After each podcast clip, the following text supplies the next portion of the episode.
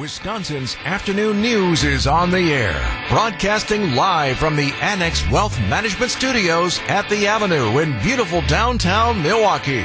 Here's John Mercure. Happy Friday! Sandy Max is here. Bob Brainerd is in for Greg Matzek. Debbie Loziga's got your roads this afternoon. Adam Roberts is the captain of this ship this afternoon. And here's what we're checking out today. This is the three. At three on Wisconsin's afternoon news. All right, Sandy, where do we start? Today, a new area code in service for Northeast Wisconsin. It's official as of today. Some new numbers, depending on how many drop off and come on on any given day, will begin with 274. The new 274 area code prefix will join numbers in the 920 beginning today. Specifically, there's just not enough phone numbers available left with the population growing up there. So to meet demand for telephone numbers, new customers of the area will start receiving the 274 numbers. So this includes places like Appleton, Oshkosh, Green Bay, Sheboygan, Manitowoc. They will start to be 274. They're not going to say like if you're in Green Bay, you're 920 and then the rest are 274 like they've done in Chicago and in other places. Instead, they'll just kind of filter in. And so a, new numbers. And then maybe in fall, Madison might get 353. Could. That's right. Exactly. 920 was only created in 1997 before people in that neck of the woods had part of 414. So now after 25 years or so, they're adding another one. All right, what else are we tracking? Milwaukee, a trending place to visit for the upcoming summer travel season, according to a key player in the vacation rental game. How about this? Airbnb says that Milwaukee is in the top 10 trending destinations in the U.S. So, how Airbnb came up with the list is that they looked at the surge in city searches in the first quarter of the year for the upcoming summer season. They wanted to see where people were searching when they were looking for a place to go. The most trending categories when booking summer vacations through Airbnb are terms like beach, amazing pools, trending, iconic cities, or national parks. Milwaukee, the sixth most trending summer destination in the United States, joining a couple other places you're familiar with Louisville, Kentucky, and Lexington, Kentucky. Yeah. Near the top of the list. Laconia, New Hampshire, Pittsburgh, Kansas City, and a few others. So nice job, Milwaukee. People want to come here. I love that. Good stuff. All right, what's the third thing we're we're following? You got 25,000 bucks burning a hole in your pocket? If you do, the original racing sausages that burst through left field of County Stadium back in 1993. Yes, those originals could be yours. Only three of them, and only three, and twenty five grand because there were only three at the beginning. To you know, we always it was just Italian, Polish, and brat. Right. So yeah, they are uh, up for a bid. They look a little worn, but a little crusty, a little gamey. yeah, I wonder. Do you think that they smell? They have to. I, I can vouch that they smell because I ran in the brat costume one time when I was working for Fox Sports Wisconsin, and just putting it over me it is gamey. You almost passed out. It it's it's well they only have the little slot where you can look out, so there's not a lot of ventilation there. Ugh. And they told me they told me that they dry clean them but how often uh-huh. is the key? Now you're a tall guy. Was that an issue wearing the costume? Wasn't an issue, but but again, the issue is that it's it's like you're looking through this slot of a submarine. yeah. So if you look to the left or look to the right to see if anybody's gaining on you, you can't tell. You can't. So you have to, right, Sandy? You just have to run forward and hope that you cross that finish line first. And they're 50 pounds each.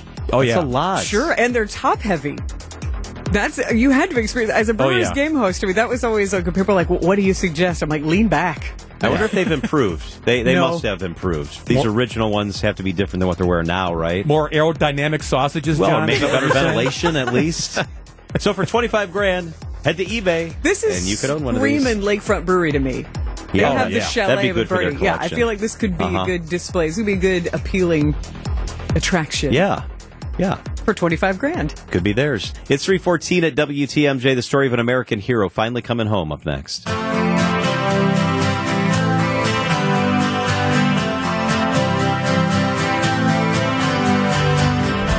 70 years after he went missing, an American hero from Grafton is coming home, has arrived home, and will receive his military burial tomorrow. His name is Lieutenant Roy Harms. Vice President of the Ozaukee County Historical Society, Allen Buchholz, discussed Roy Harms with me. Lieutenant Roy Harms is finally coming home. We're going to get to that part of the story in a moment, but take us back to August 1st, 1943, and Roy Harms. What happened on that fateful day?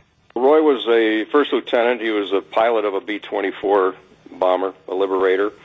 Uh, he was in the 329th Squadron of the 93rd Bomb Group, and he was stationed in Libya, in near Benghazi, and he took part in a massive bombing raid on the refineries of Ploesti, Romania, uh, refineries that produced uh, a great portion of Hitler's uh, petroleum for, for the war effort.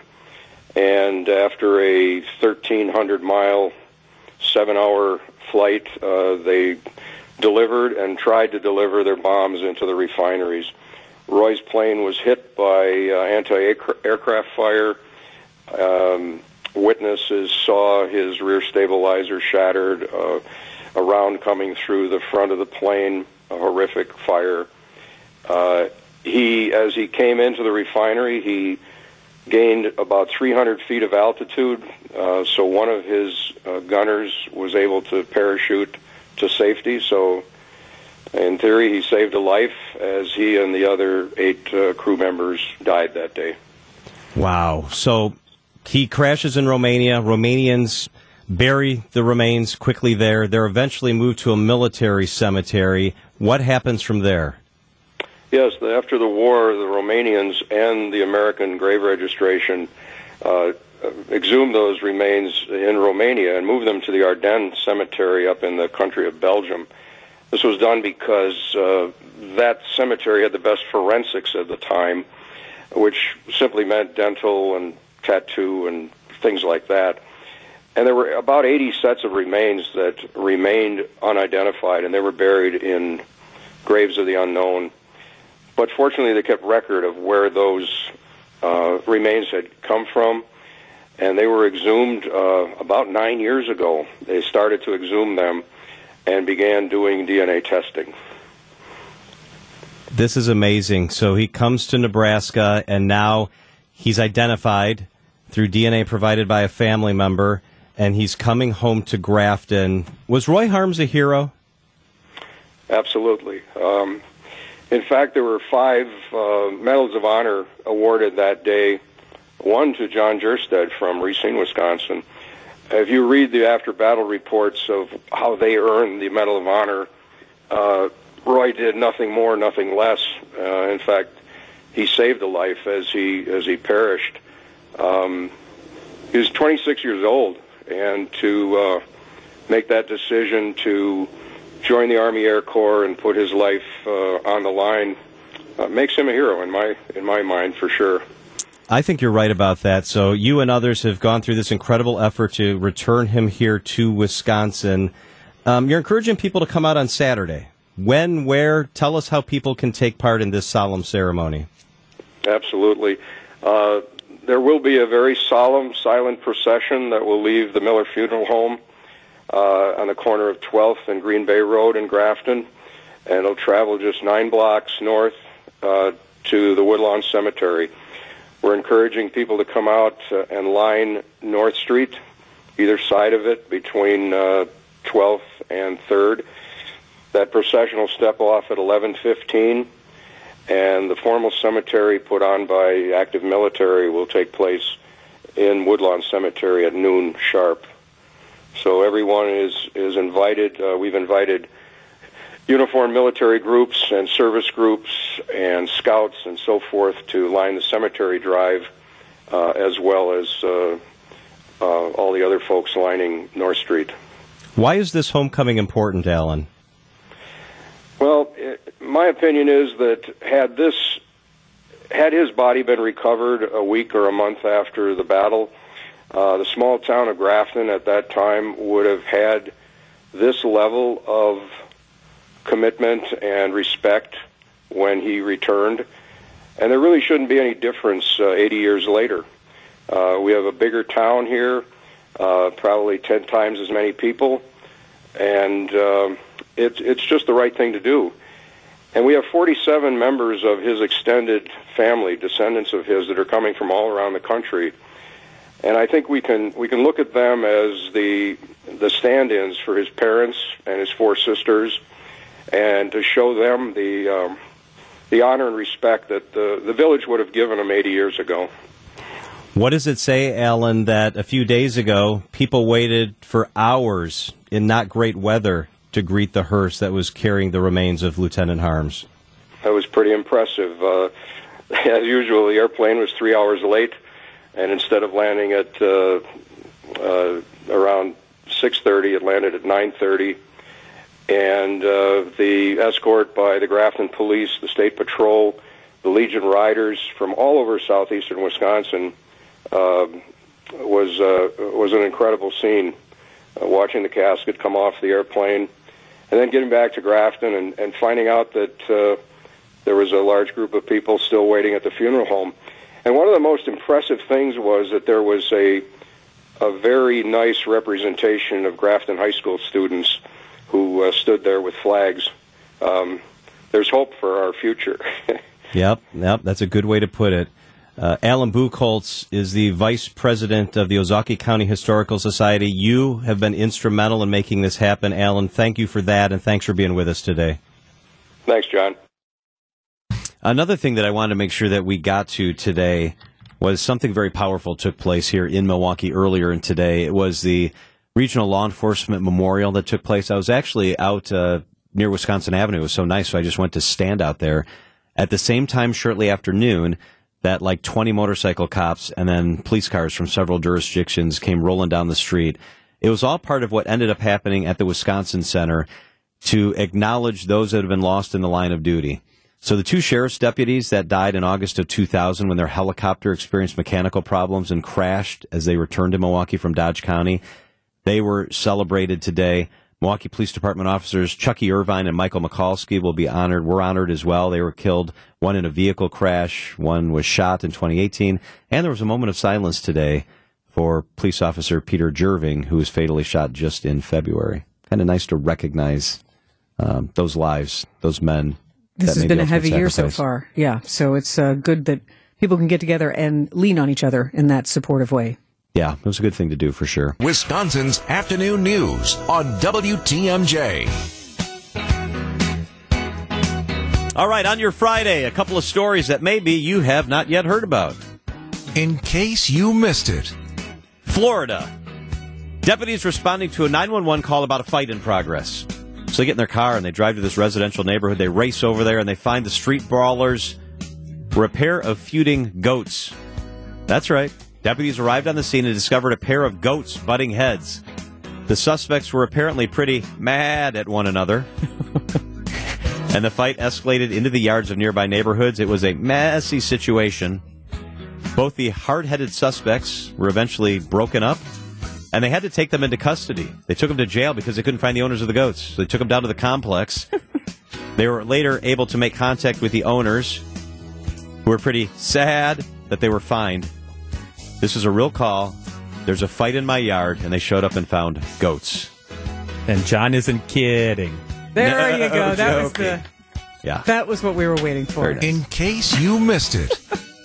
is there anything Dolly Parton cannot do? The no. world is a better place with Dolly Parton in it. And if your kids like to read Dolly Parton, in case you missed it, last week she released a new children's book. Oh. It's for ages four to seven. This is the third children's book she's written. It's called Billy the Kid Makes It Big. Billy is a French bulldog uh, based on her god dog, her manager's dog.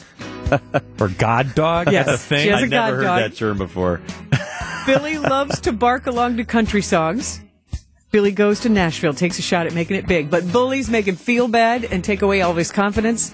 He gets his confidence back. Spoiler alert, he gets his confidence back Aww. due to good friends. So, Billy the Kid Makes It Big by Dolly Parton. Look for it in your library at your favorite bookseller.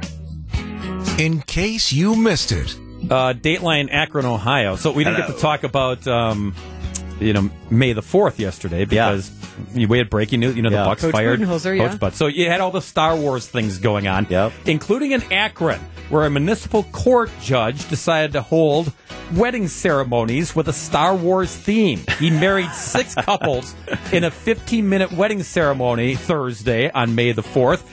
And after pronouncing them man and wife and doing all the other nuptial, the legal things. He ended each ceremony with, I wish you all the happiness May the force be with you. Nice. And and and most of the couples, they were there for a reason, so they dressed up in their favorite Star Wars characters to begin their life together as man and wife, or as robot I and think it's Chewbacca or sweet. whatever. That's weird. As Yeah. droid it- and sure. no, it's weird. It's really weird. It's not that is sweet, extremely man. weird. It's weird. In case you missed it, Yeah, well, some people in New Jersey found a bizarre way to pasta time last month. Ah, We never run out. Yeah. we never run out. Nope. Uh, they were the, okay. Apparently, they dumped nearly 500 pounds of cooked pasta in the woods near Old Bridge in New Jersey. Now, though they, uh, now I don't know if you're looking at the video feed. We do have pictures up. It does kind of look like worms, but they are. It has been confirmed they were pasta, spaghetti. And uh, the person who ended up finding them said it was like the song on top of spaghetti, all covered with cheese. It was, you know, she called it the Mission Impossible. Where do you find pots big enough I well, to you know, boil that much pasta? they had dropped off about 15 wheelbarrows full of pasta. No word on exactly why this was happening. It was right next to a stream. Bizarre. Um, and uh, yeah, so no no words on exactly why this had happened. But yeah, anywhere from 300 to 500 pounds of pasta left to congeal in the woods. It's- People are weird, people. Honestly, the great pasta gate of 2023. I don't get it. I mean, just pass the hmm. pa- pass the ragu. Lots know. of sauce Exactly. to cover that up. It's Yeah. just impossible. in case you missed it, It's 344 W2. I'm just trying to go back and think. If I told Michelle, hey, honey, I want to get married. You dress as Princess Leia. I'm going to go as Luke. Yeah. I don't think I'd be married right no, now. be Han no. Solo. You don't want to be Luke and Leia. That's Is in the not a- lore. They're brother See, and I sister. know nothing that's, about. that's trouble. Or Yeah. you go as R2D2. I'll go as C3PO. Chewbacca, is that in play? I Yeah. mean, any of that? Uh, teach their own, I guess, right? Yeah. It's 344 at WTMJ. We've got something cool up next. The writer's strike has been going on. There's a guy with a local connection who is a writer for one of the big shows you see at night. He's with us live up next on WTMJ.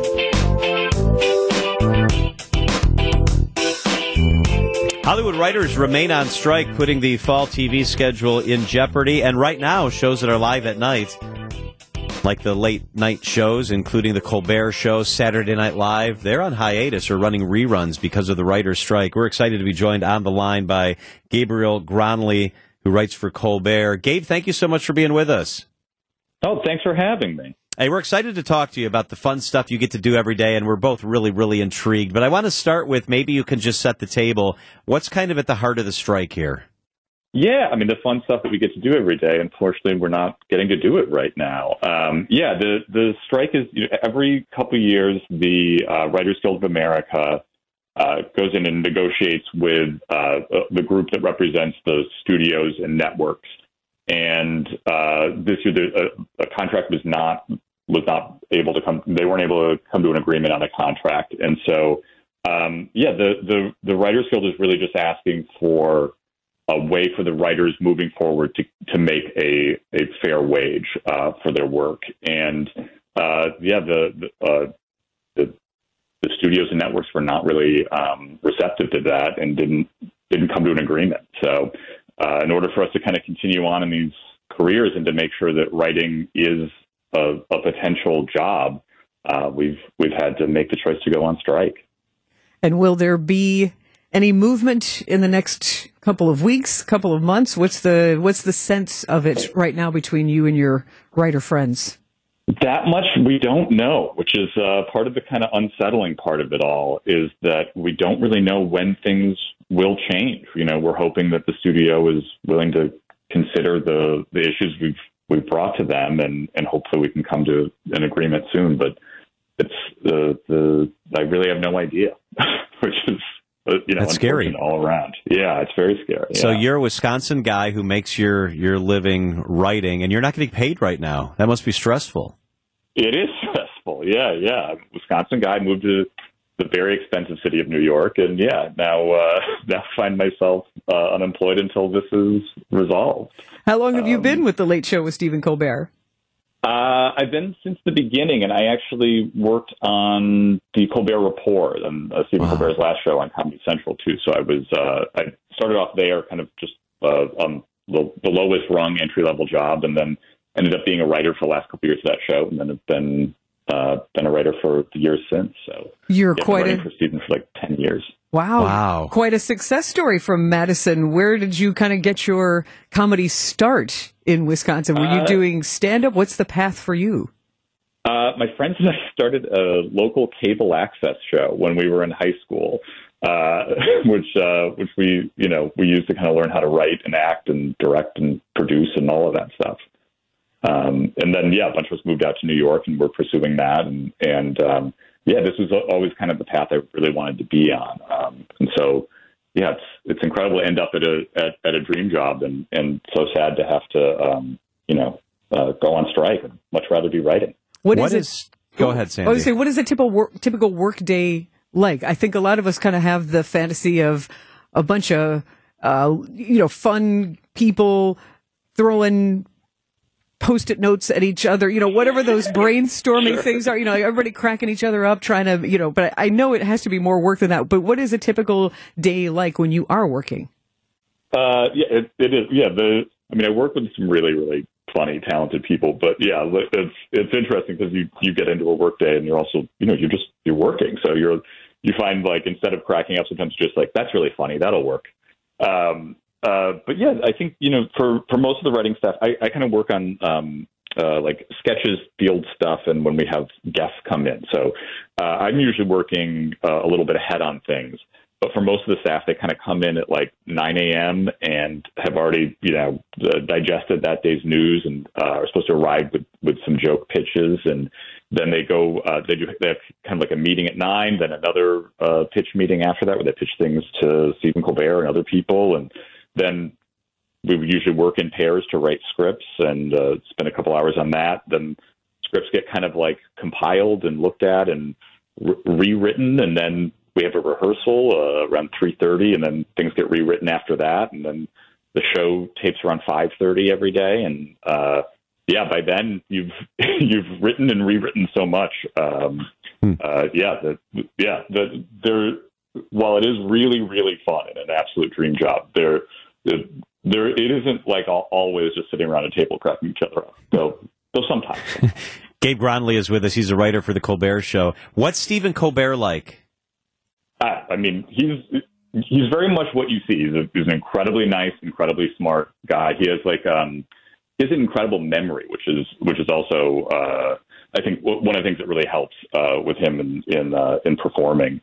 Um, but he's he's he's wonderful. He's he's he's great. He's like you, know, you kind of couldn't ask for a better boss. Does he veto a lot of stuff? Uh, yes and no. You know, I think there are certain things that he wants to talk about and, and things that he wants to do, and so yeah, he'll he'll make some. And there are certain things that you know, comedy also can be a little subjective. So there's some things that he'll he'll just be like, oh, I don't really like that. You're like, oh no, oh that's too bad. Yeah, I was really trying hard on that. Never mind. It has to be, yeah, I was going to think there has to be a little bit of friendly competition, like who can make Stephen Colbert laugh more. Sure. I mean, yeah, you're all trying to like. Uh, I think uh, you know everyone.